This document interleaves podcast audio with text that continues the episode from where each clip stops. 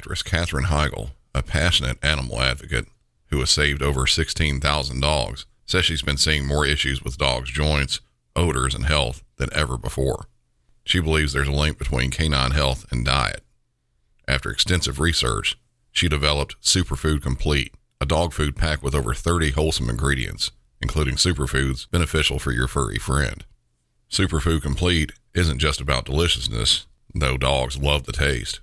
It's about supporting overall well being. In addition to providing a healthy option for your pet, Badlands Ranch, the maker of Superfood Complete, also supports the Jason DeBus Heigl Foundation, which helps rescue countless dogs and find them loving homes. Dogs across America are trying this food and loving it.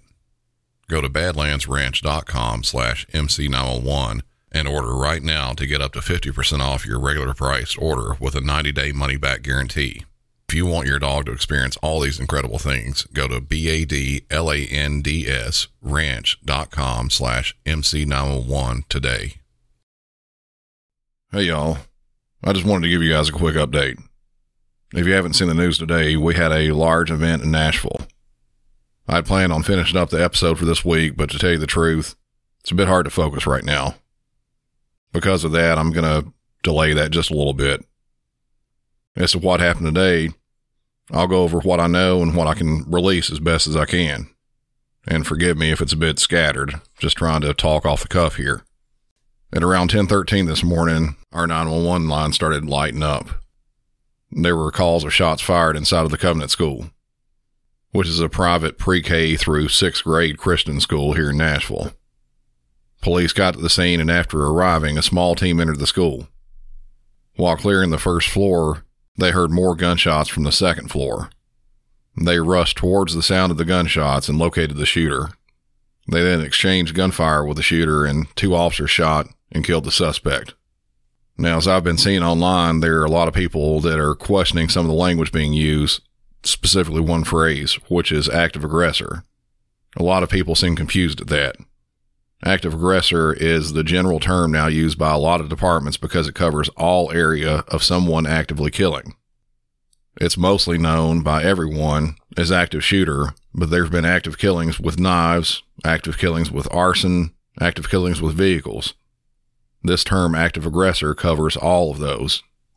Information at this point is still being gathered and investigated, but from what we know so far is that there's a total of seven people that were killed, including the shooter. The shooter has been identified, but I'm not going to put out that name. I've mentioned a while back that from here on out, I'm just going to leave that information out about shooters. If fame and notoriety was something that this person was looking for, you won't find me advancing that name at all. This was a pre planned targeted attack.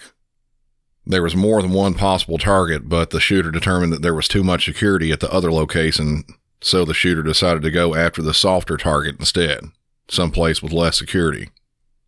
A manifesto was found as well as a map with entry points. Entry wasn't immediately gained, but the suspect ended up shooting through a door that was locked. They're also saying that the shooter was a previous student of the school. Multiple guns were found with the shooter and a large amount of ammunition.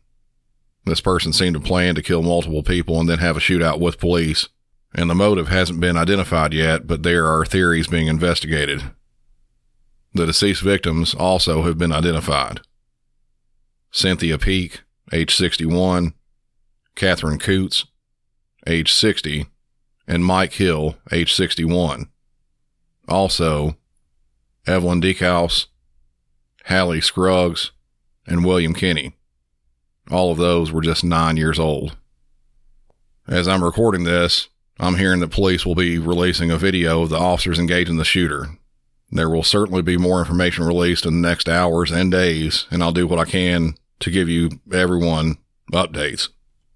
To the initial responding officers, I'm so glad that you were there today. You didn't wait. You went towards danger and you stopped the killing. Without you, this could have been much worse. To the other responders on the scene, I'm also very proud of all you. It was a hard day, but you all handled it. And as to my coworkers at dispatch, I know you all went through a lot today, whether you were working a radio or answering the phone calls. no matter your role today, you were all important and you all helped greatly in this. I know you're probably all heavy in emotions right now. We'll all deal with things differently. If you need somebody to chat with, just let me know.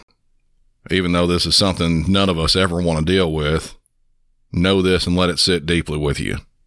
You got the job done today. You did. For myself, I'm fine.